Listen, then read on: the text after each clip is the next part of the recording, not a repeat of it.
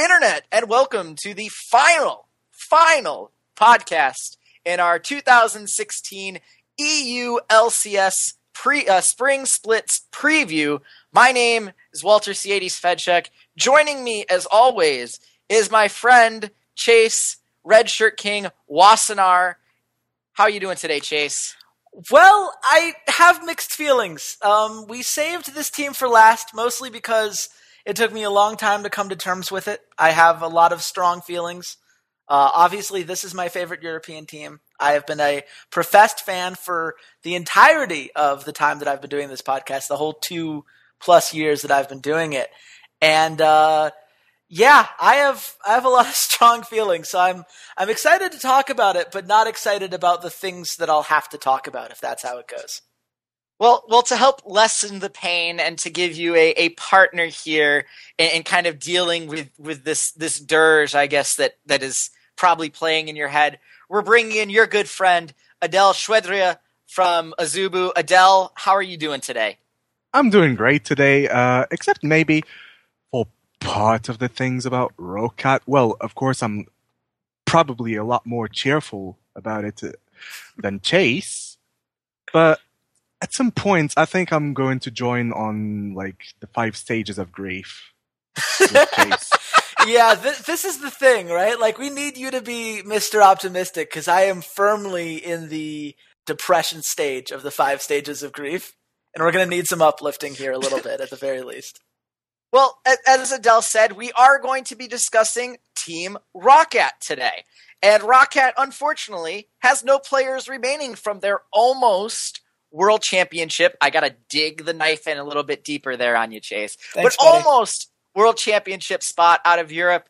Instead, they are running with this kind of ragtag lineup that includes Fredy122, formerly of SK Gaming, in the top lane, Airwaks, formerly of Copenhagen Wolves, in the jungle, Betsy from Gambit Gaming in the mid lane, Safir, also known as Jeebus, and he was formerly of Renegades eh, from the North American Challenger Series, and once again renaming himself Edward, the support that was of formerly also of Gambit Gaming.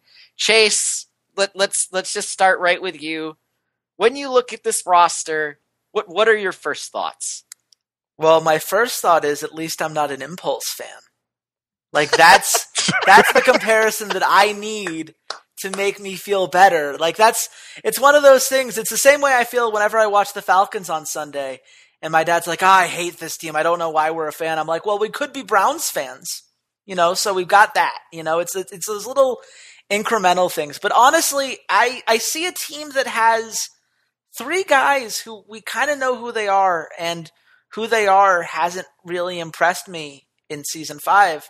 And then we have two guys who I'm not entirely sure what we're going to get from them, but they're guys that many teams have had opportunities on and have purposely let go. So I don't know if Roccat just sees something in these guys that we don't or that other organizations haven't, but it does worry me just how many of these guys were basically available for nothing at the last second as they had to scramble to put a team together. Uh, I am not, let, us call me unconvinced at this point. I'm We're, actually a lot more convinced on one of their subs if he turns up big like he did in season three, or even before season three, back in his um, like back in season two. Actually, I'm looking at Extinct here, and so back then he was actually a terror, especially on Ninjas in Pajamas before he had to go on his retirement for personal reasons. When he went away, Ninjas in Pajamas just went downhill. Yeah, no, it was a it was a team that I think really there were a lot of interesting things about that Ninjas in Pajamas roster, but I don't know. So far, ROCCAT has said that they don't plan on putting Extinct in. They need two subs, and they say that they have faith in Betsy. I kind of hope that you're right because I would have a lot more fun cheering for Extinct than I will have for Betsy at this point. I, I, I think. I think it says a little something about the team when the player you're most excited for is listed as one of their substitutes and hasn't played in like three years. but there is a a storyline hidden in, in this pack of misfits that I think is particularly interesting. And I think it centers around Safir. And now that he has finally made it into the LCS, he finally has really a good solid chance here. Is there a chance that he kind of establishes himself into the upper echelon of AD carries in, in Europe? Adel, what, what do you think? So I think already, like AD carries, we've noticed kind of depend a lot on their teammates doing well. And you have two ways of looking at it. Maybe is Safir going to get the Copenhagen Wolves like thingy that uh, Freeze got for a long time, or maybe even the Ninjas in Pajamas in the sum 2014 summer split? Like all of those misadventures that Freeze had to go through just because everything around him was not going too well? Or are you going to get everyone clicking and all of a sudden Safir transforms into Niels, aka Zven, as we're going to get to know him throughout the split? That's the question that I have as far as Safir is concerned. Mechanically, he's really good.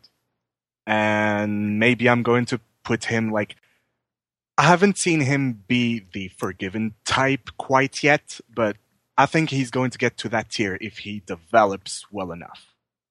How about you, Chase? Well, it's it's interesting, right? Because I think you know, as you said, so much of being an AD carry is what you have around you, and I was very unimpressed by what we saw from Edward last split, especially he was Gosu Pepper at the time.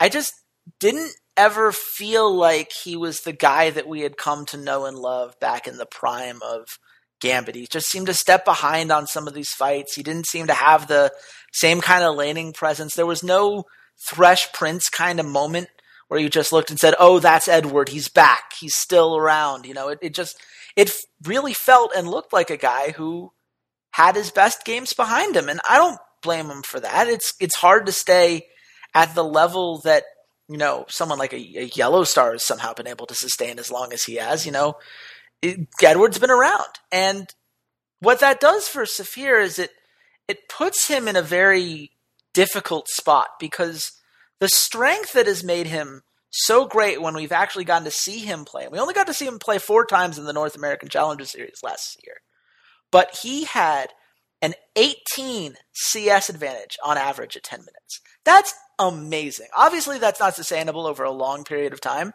but basically, that's just saying his mechanics are just so much better than the guys he was playing on a challenger level. He was just a downright bully in the laning stage. And and that's you know what you think about when you think about this guy. He is a bully in a lot of those ways. But can he translate it into the mid to late game? So far, he struggled with that. He struggled to get some of the kills. He struggled to avoid some deaths that he didn't need to take.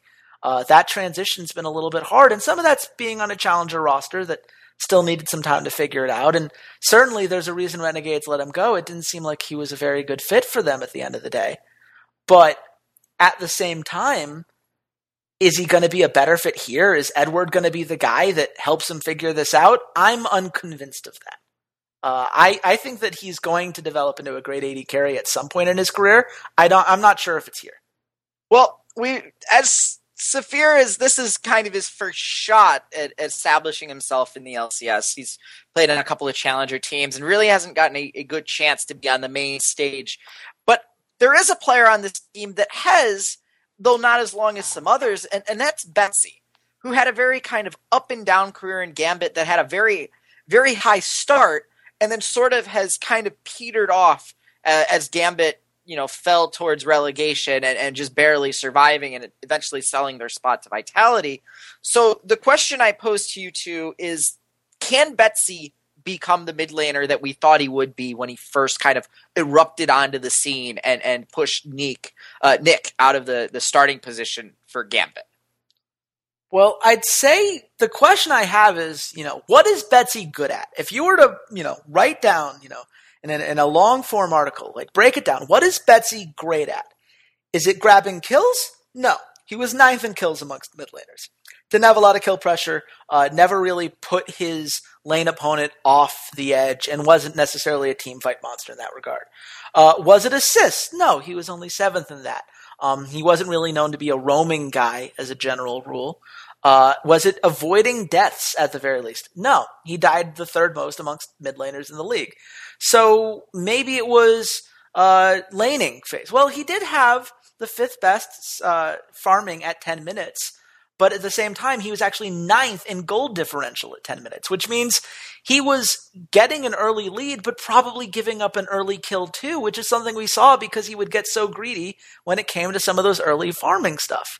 So, you know, and then CS per minute, damage per minute, uh, effective gold per minute, uh, all these stats are not positive. Uh, it's it's rough. It's rough to really pin down what Betsy is going to do, other than just fill that mid lane role and hope that it doesn't hurt you, which is why I think, you know, Adel made that great point earlier about Extinct might be, you know, the most exciting guy on this roster because at least there, there's some upside. With Betsy, I think he is, you know, slightly below average for European mid laners. I don't think he's terrible. I don't think any of these numbers are are damning numbers. I just don't think he's anything impressive. I don't think there's a skill set that just jumps out like that. Uh, whereas with Extinct, maybe something could happen one day. But Adel, what, am I missing something? What are you seeing something in Betsy that maybe I haven't found? Well, as far as Betsy is concerned, I'm more like every time I think about Betsy, I think about the Gambit gaming that he was in. Mm-hmm. That Gambit gaming had probably one of the best top laners in Europe and lots of gold went that way. Lots of ganks went that way. Gambit invested a lot of things that way, I think. Mm-hmm. Maybe also a little bit in the bottom lane just to stabilize that as well. But Betsy, I don't know. I just think he's a solid insurance policy. But I don't know what would happen exactly if you had, say, Airwaks going his way, ganking. Like, if Betsy could set that up, how he would parlay that. Of course, like early on in the spring split, I think he was actually doing pretty well on just some assassins. Of course, well, LeBlanc gets nerfed and everything just changes. But let's just talk about Extinct. If he comes back, maybe he could just swap back and forth with Betsy depending on matchups, or maybe just take his pot. But right now, I'm just really on the fence as far as Betsy. Yes, he's going to follow the team's play calls because he's more of a doer than like shot calling. But as but anything else, I just don't know.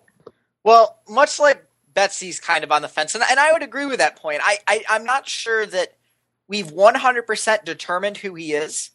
Uh, because the, the, the summer split of Gambit seems so much different than the the spring split in terms of their their play style, in terms of not quite understanding the meta. Diamond certainly played much worse in the in the the summer split than he did the spring. But you bring this point of Airwaks and the other two veterans that are on this team, and Freddie one two two and, Edward, and and my biggest fear for this roster is are those three players just just no longer LCS capable? Are they just no longer good enough to be in the LCS? Because obviously Airwaks went out when Copenhagen Wolves got relegated. Edward was definitely a shell of his former self last split, and Freddie for SK after you know being monstrous at Worlds pretty much disappeared off the face of the earth when it came to being a a good top laner. I think as far as the issue at hand, as far as the veterans, when I say veterans, I'm mostly looking at Edward and Freddie because I think Airwaks has yet to become a veteran. He has yet to develop. He has yet to show what he can do. And that's mostly because the Copenhagen Wolves did not necessarily give him that opportunity. He was surrounded with other veterans, with other people who would do shot calls. He, he had unlimited doing shot calling, I think. But as far as Airwaks is concerned, he's not like Svenskeren. He's not, he's, he doesn't have those instincts, kind of, that could turn the game around. Or maybe we just did not see them because he was not on the right team. Is this the right team? I don't know. Well, Edwards still can shot call, but this time around he's going to be the main voice on this team. Kind of forced to be, actually. Unless Airwaks somehow develops that voice and just starts blasting shot calls. But Edward, for once, is going to be that lone voice. And I think that bodes pretty well for Safir, especially if Edward calls the right stuff. Now, is that enough? I don't know which Freddy we're going to get. But if we get the Freddy of 2014, if we get the Freddy that was parlaying good duels into like just monster takeovers back in 2014 with SK Gaming, who was commanding a lot of presence in presence in the top lane, especially with the current champion pool up top, then maybe there's hope. But if not, I think Doom awaits. Yeah, that's I, am right there with you on that. Freddie has been so inconsistent over the past year, uh, and his summer stats are atrocious across the board.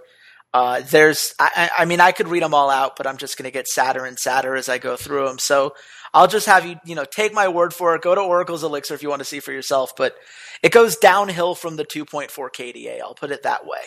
The guy just couldn't make plays happen, even in a situation where the team desperately needed him to. Even in a situation where, unlike the spring where they had Forg1ven, and at least there was a reason they were funneling things into that bot lane, they would have loved for Freddie 122 to be a carry. He actually, you know, gold percentage wise was treated like some of the better top laners. He wasn't starving for resources. He just couldn't do anything with them. And that's really worrying for me. And as far as Edward goes on the shot calling, uh, I appreciate his veteran presence. Uh, obviously, there are intangibles that are really hard to pin down. Uh, I did not find Gambit shot calling towards the end of summer to be particularly strong. Obviously, Diamond played a part in that, I'm sure. Uh, Diamond and Edward usually kind of bounced off each other in terms of this. He does not have a Diamond this time around. I can't say for sure which one of those two parts was the one that was struggling. What I can say is Edward had the 10th best KDA among supports at 1.9. He died more than any other support. He was 11th in kill participation. That sucks. Uh, all of that is not what I want to see from a guy that's going to have to take this young AD carry and mold him into an eventual star. That's not where I want to be. Uh, his ward placement's great. His ward clear is great. Maybe he gets the vision such that guys like Betsy and Safir and Airwaks are being able to make better plays than some of the riskier ones they've made in their past. But mechanically, this team is lacking. And that's a problem when you have that, that just, it just puts so much pressure on Safir and Betsy to step up in a way they haven't in the past when Freddie and Edward are just not putting it together from a mechanical perspective. Well, with all this negativity from you, Chase, it, it comes as no surprise as we don't get a crystal ball from you, but there's that gumshoe music. There, there, there's a conspiracy afoot. Chase, it's fun to be on the other side, but what what do you got for me? What is this conspiracy you're coming up with? Well, you know, I have I've known Fly for a little while now. I, I, I met the guy several times while I've been going over in Europe doing interviews, and I know how much he loves his team. But more specifically, I know how much he loves his players. You know, whenever you talk to him, you know, they're, they're his kids, is how he'd call them. You know, he'd, he'd leave a party, you know, early in the night when everyone else is going out and, in, you know, whatever, because he's got to take his kids home and make sure they're okay. Because they don't, you know, it was, he, he had that kind of instinct with them. And we saw on October 30th, 2015, Nukeduck, Jankos, Vander were all re signed. And obviously, none of them are on this team now.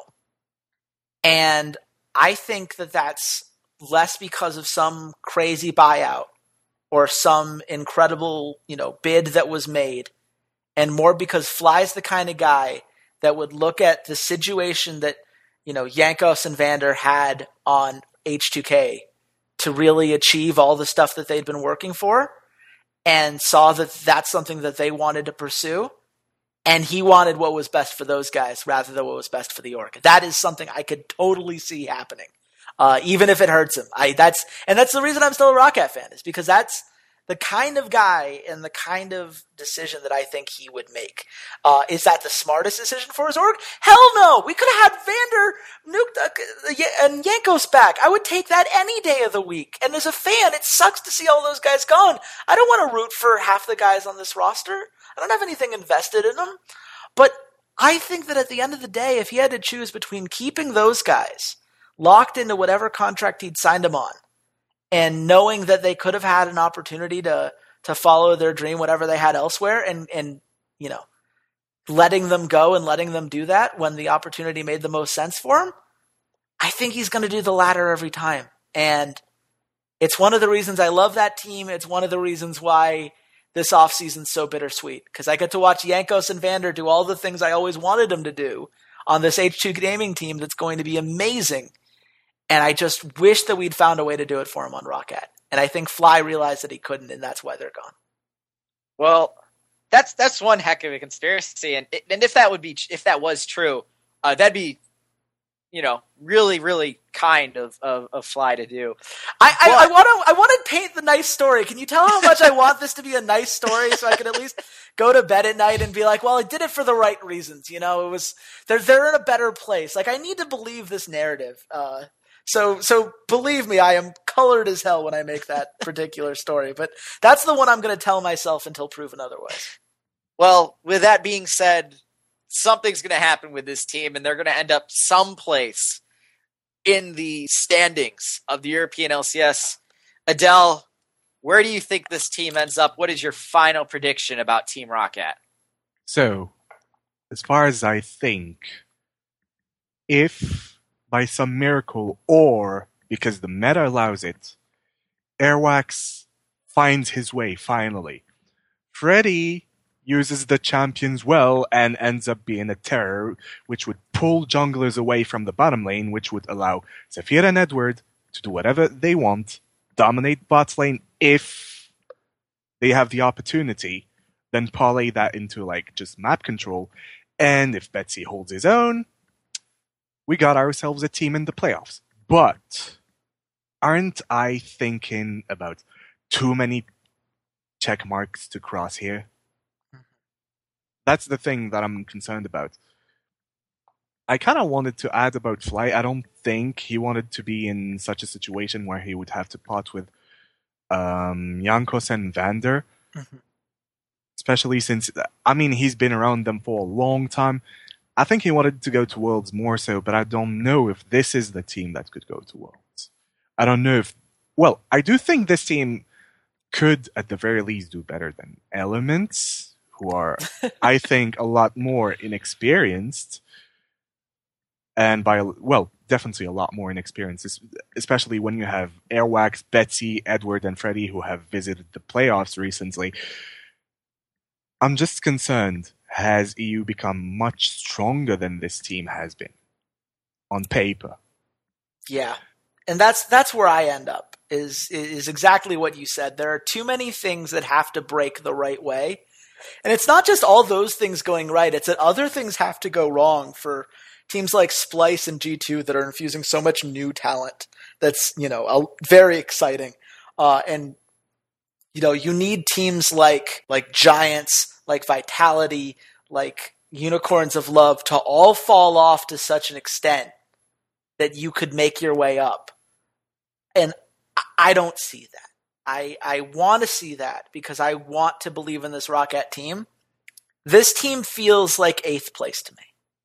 It just it feels like a team that is not quite so bad that they would ever be in danger of auto relegated. They'll win some games against some of the lower teams because, you know, Betsy will have a game or two, Safir will have a game or two. I just I find it really hard to believe that there's going to be consistency, especially, you know, amongst veterans. Once you tend to lose it, it's hard to get it back. And we have some veterans on this team that just really look like they just lost what they had when they started their career. And I find it hard to believe that, you know, we're going to have two guys make big bounce backs, two guys develop perfectly as, you know, as young players becoming these new stars and then, you know, whatever you get from Betsy kind of in between. That's it's too much for me to put my faith in, but I'll be rooting for him every week regardless. I will absolutely be putting on my uh, my ROCCAT hat or whatever I get merchandise wise uh, Thursday and Friday. I will be rooting for this team I, I make bad decisions about my fan choices. You guys can do better than me. well, at the end, I, I, kind of agree with those points. I think that this team is probably a, a, a relegation slash seven seed team. Uh, I'm just personally excited to see Airwaks because any chance I get to see a Jungle Yorick just makes me super happy. I love oh. Jungle Yorick. I love it. Love it. So hopefully I get to see it this year.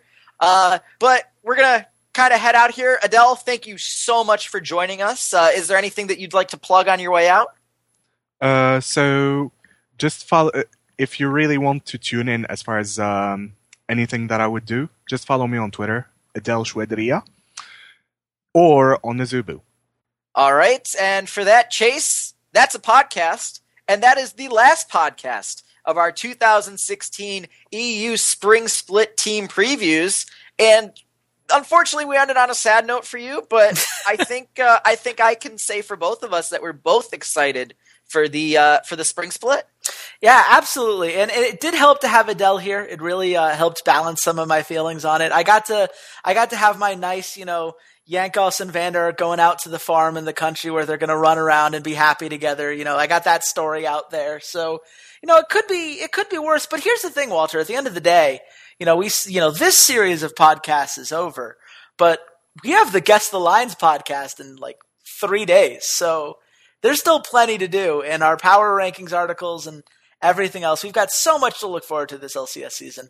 And as much fun as previewing it has been, I think we're going to have even more fun uh, breaking it down week after week. I 100% agree. I absolutely can't wait to kick your ass again in gambling, just like I did over the World Championship. Uh, but from both of us and from Adel, you can follow myself at Ceades underscore LOL. Chase, where can the good people find you? I am at Red Shirt King.